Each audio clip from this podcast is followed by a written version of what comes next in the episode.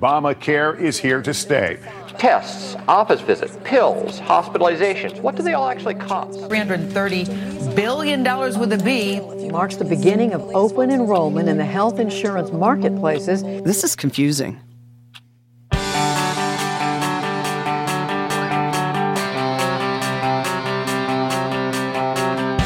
You're listening to Health O'Clock, show number 6, recorded March 13th, 2016. We are your source for health news, trends, and insights. So now it's time to talk about healthcare. I'm Andrea. And I am Jay. I'm a health actuary. My normal actuary disclaimer. I do not represent the interests or the views of my company, of my former company, of the Society of Actuaries, American Academy of Actuaries, etc., etc. So if you need an actuary, go hire one. And I am Jay. I'm a normal guy. And as a normal guy, I do not represent Cheetos. I do not represent any Nike products. But you know what? I think I will represent Buffalo Wings. Yes, whether they are hot wings, barbecue wings, the little small drumstick wings, or the goofy wing wings from the Buffalo Wild Wing, the peanut, or heck, even the frozen Hungry Man. I stand by you, Buffalo Wings. I will stand by you. That's beautiful. Thank you. So now that we have the disclaimers out of the way, the theme for the show today is Medicare. Medicare, what is it? Yes, that is a good question. And I think we should actually get into Healthcare 101.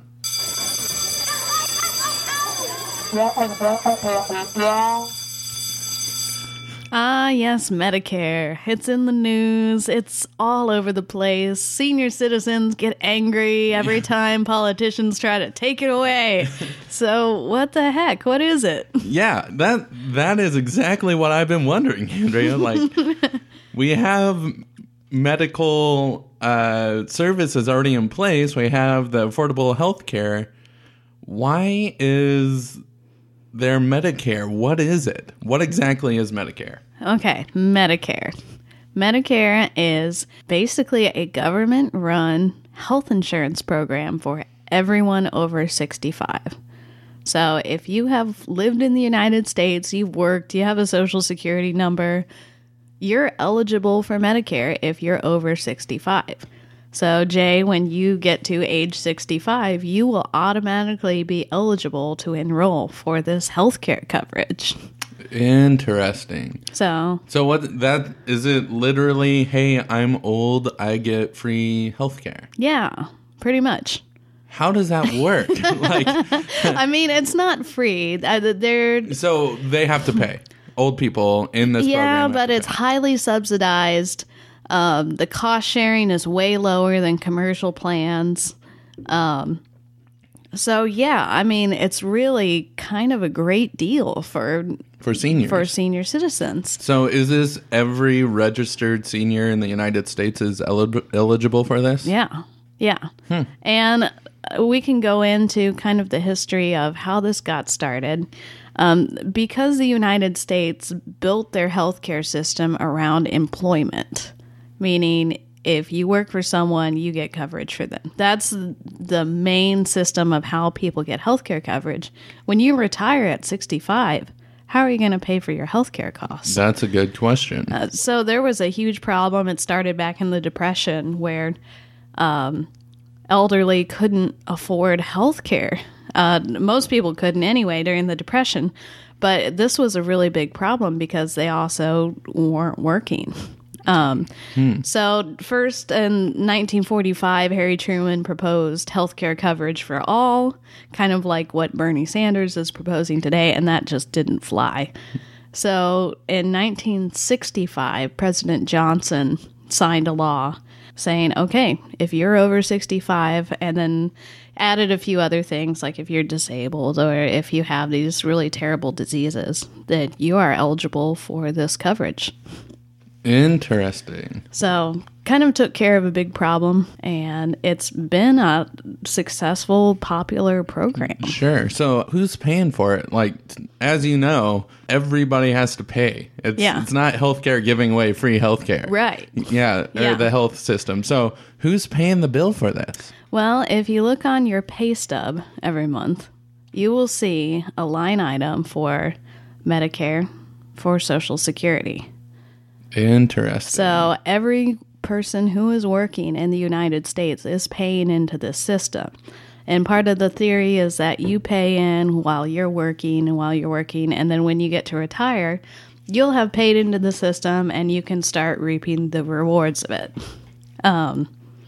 Now, of course, there are issues with if the population gets out of sync. The flux, yeah. Like if you have tons of baby boomers retiring at once and not enough people working to support, then you could have some major financial issues. Mm-hmm.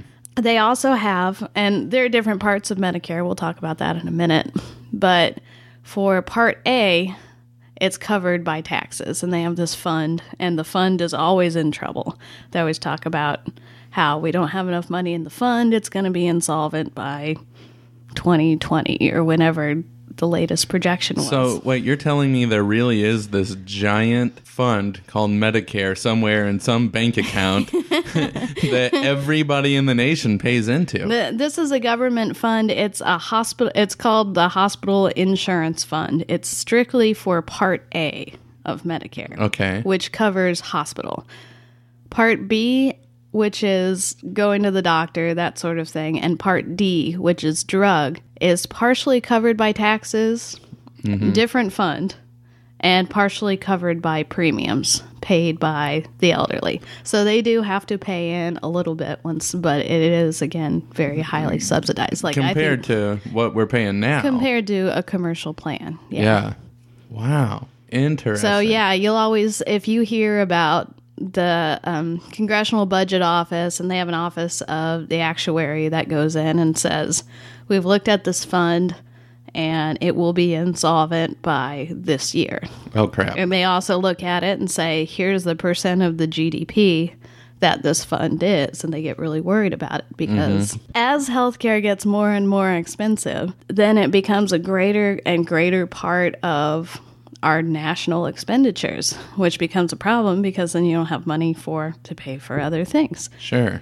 So that's kind of what you hear about when people talk about, oh no, we're not able to pay for it, we're having financial issues. Mm-hmm. They're worried about that Part A fund, the hospital fund, mm-hmm, and they're worried about, as a percentage of the whole, it's just getting too big. Okay, question. Let's say I'm an elder and I want to become on this system. How would one just sign up for Medicare? Is there a website? Or, I mean, elderly aren't into technology, so surely there's someplace I could write to. Yeah, usually you could mail in an application. The rule is 3 months before your 65th birthday, the month of your 65th birthday, and the 3 months following.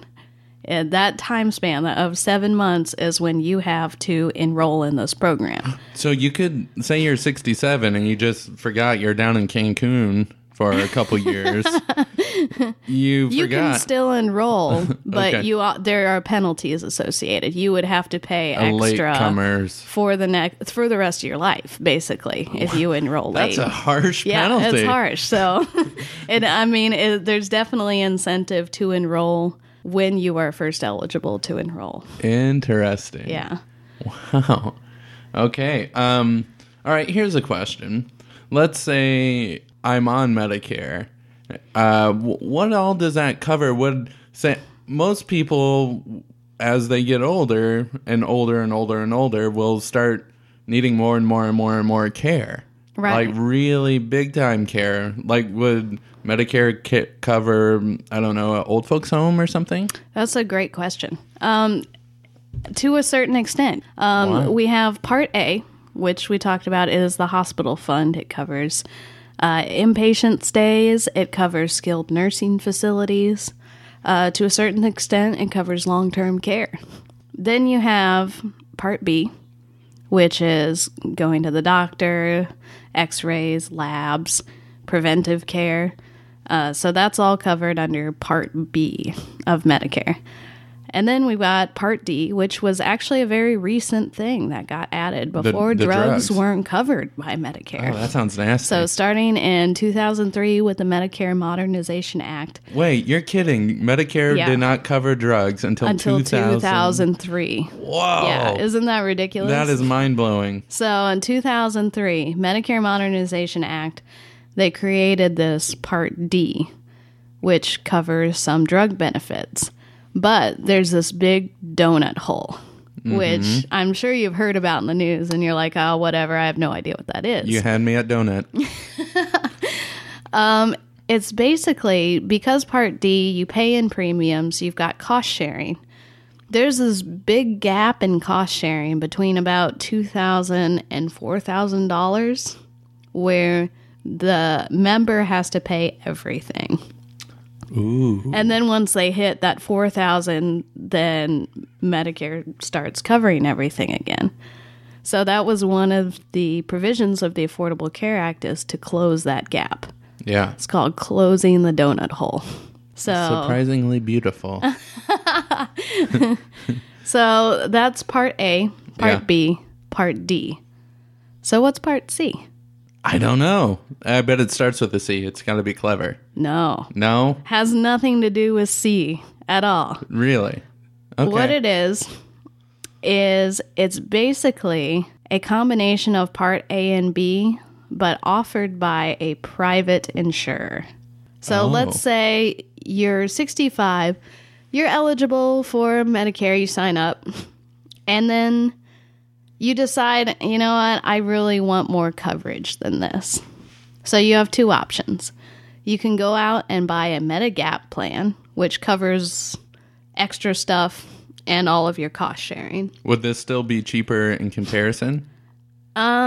You would technically still be enrolled in Part A and B. You'd still be paying those premiums, but you'd be paying something extra on top. Oh. So it'd be more expensive.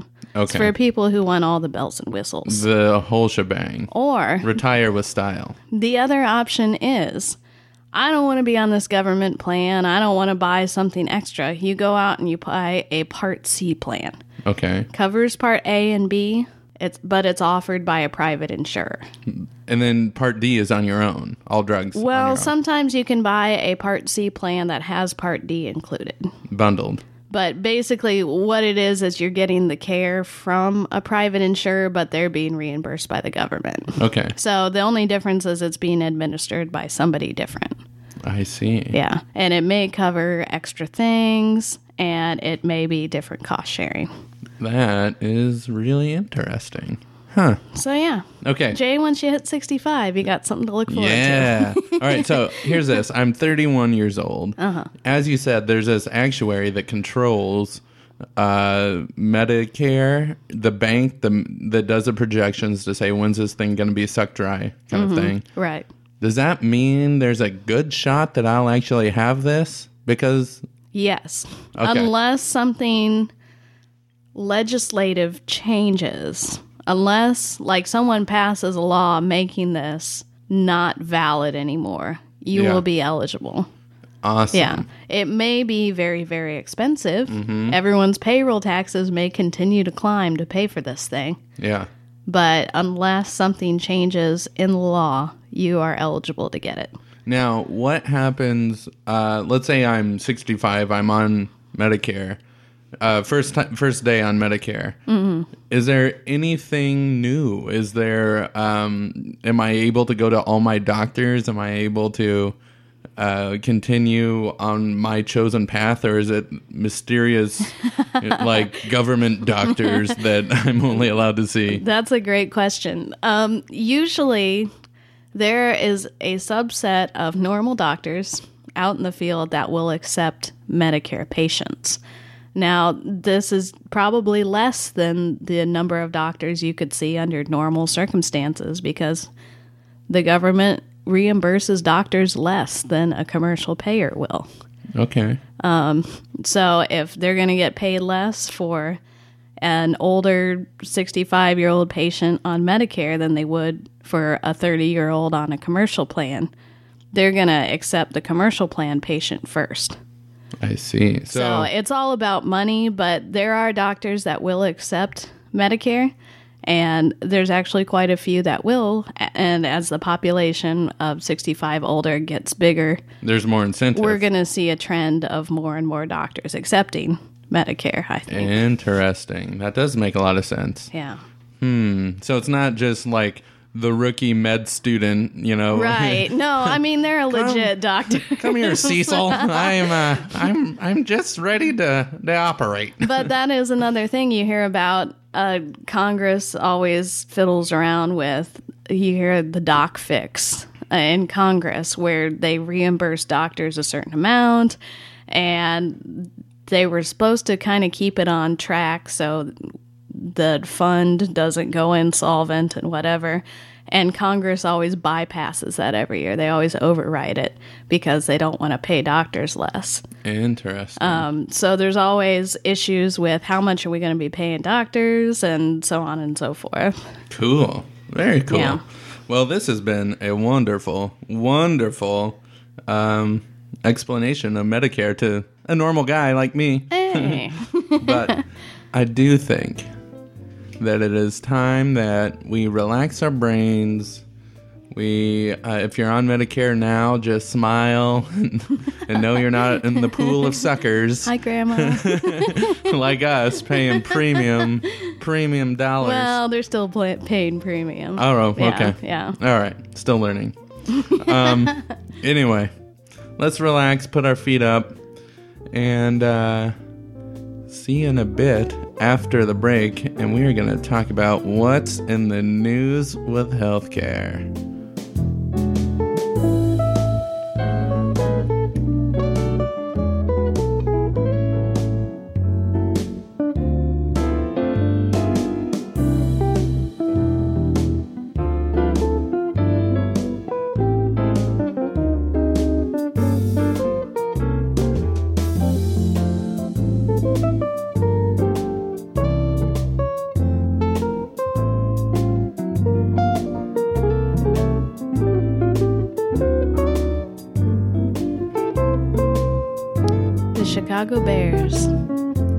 The Chicago Bears are a football team, and they never win.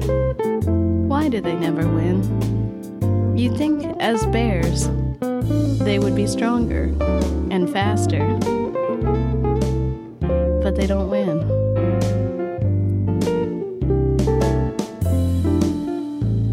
It's fair to say the Bears are hype.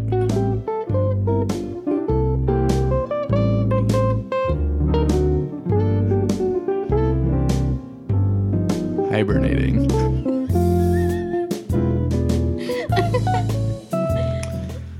All right. We are back, and we are full of whiskey. What? Yeah. I'm sorry about that, folks. So, healthcare in the news.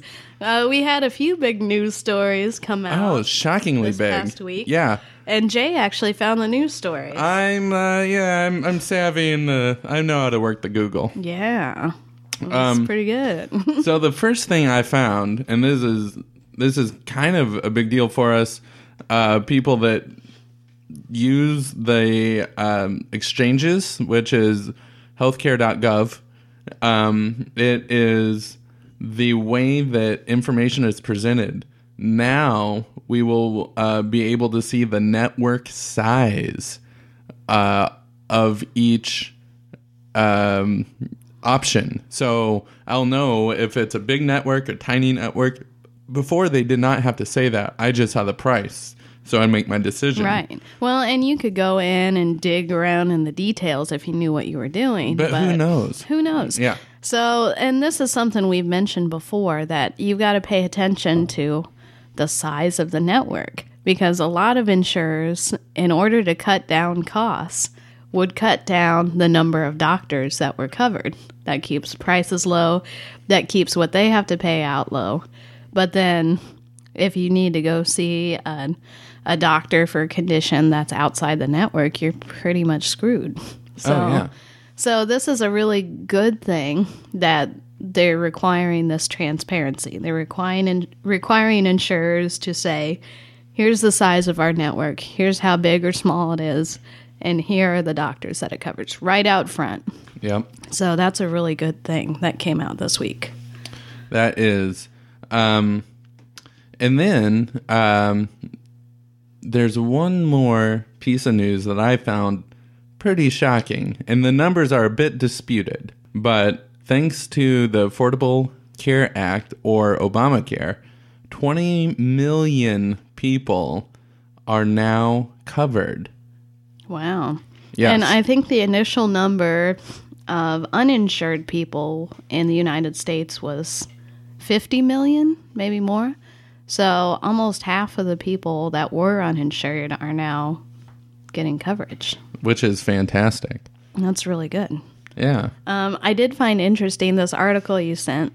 It was in the Huffington Post. I know. It's kind of liberal. But they're talking about this Republican guy who came out and said, I fought hard against this law. I hated the Affordable Care Act. And then he came down with this terrible medical condition, and he was able to get covered, and it basically saved his life. So he did a 180 on this Affordable Care Act. Yeah, let me read the quote he said, because this is interesting. Who is this guy? Let me see if I can find it. Okay. This is from Brent Nathan Brown of Mosinee, Wisconsin. And he said, I did not vote for you. He's talking to Obama. Either time. I have voted Republican for the entirety of my life. I proudly wore pins and planted banners displaying my Republican loyalty. I was very vocal in my opposition to you, particularly the Affordable Care Act. And then he continues and says, I would not be alive without access to care I received due to your law. So thank you from a dumb young man who thought he knew it all and who said things about you that he now regrets. Thank you for serving me even when I didn't vote for you. So I don't know. It's kind of cool that he was able to acknowledge that this law benefited him. Yeah, really came out and saved his life and helped him out. Yeah. So very cool. I believe that this show has been wonderful, has been educational, and most importantly, has served buffalo wings. Very well. That is debatable. But thank you for listening. One thing I do want to mention is you guys have been wonderful. The feedback we get every show is just beyond humbling, and we love hearing from you. We love hearing from you. One thing I would like you to do is it's possible. I feel a lot of people talk about healthcare. In your circles, bring up our show. We would love more listeners. We want to spread the word about this show and really just educate as many people as we can. So remember, our email is healthoclockpodcast@gmail.com. Be sure to like us, subscribe, listen. Yeah, we have a Facebook now, so search us out on Facebook and like our page. I think there are pictures out there. Yeah, you can see some behind the scenes. And now we will leave you with the cutest little joke. All right, Andrea. Why did Cinderella get kicked off the basketball team? Why? Because she kept running away from the ball. Oh. Until next time, guys. Thanks for listening.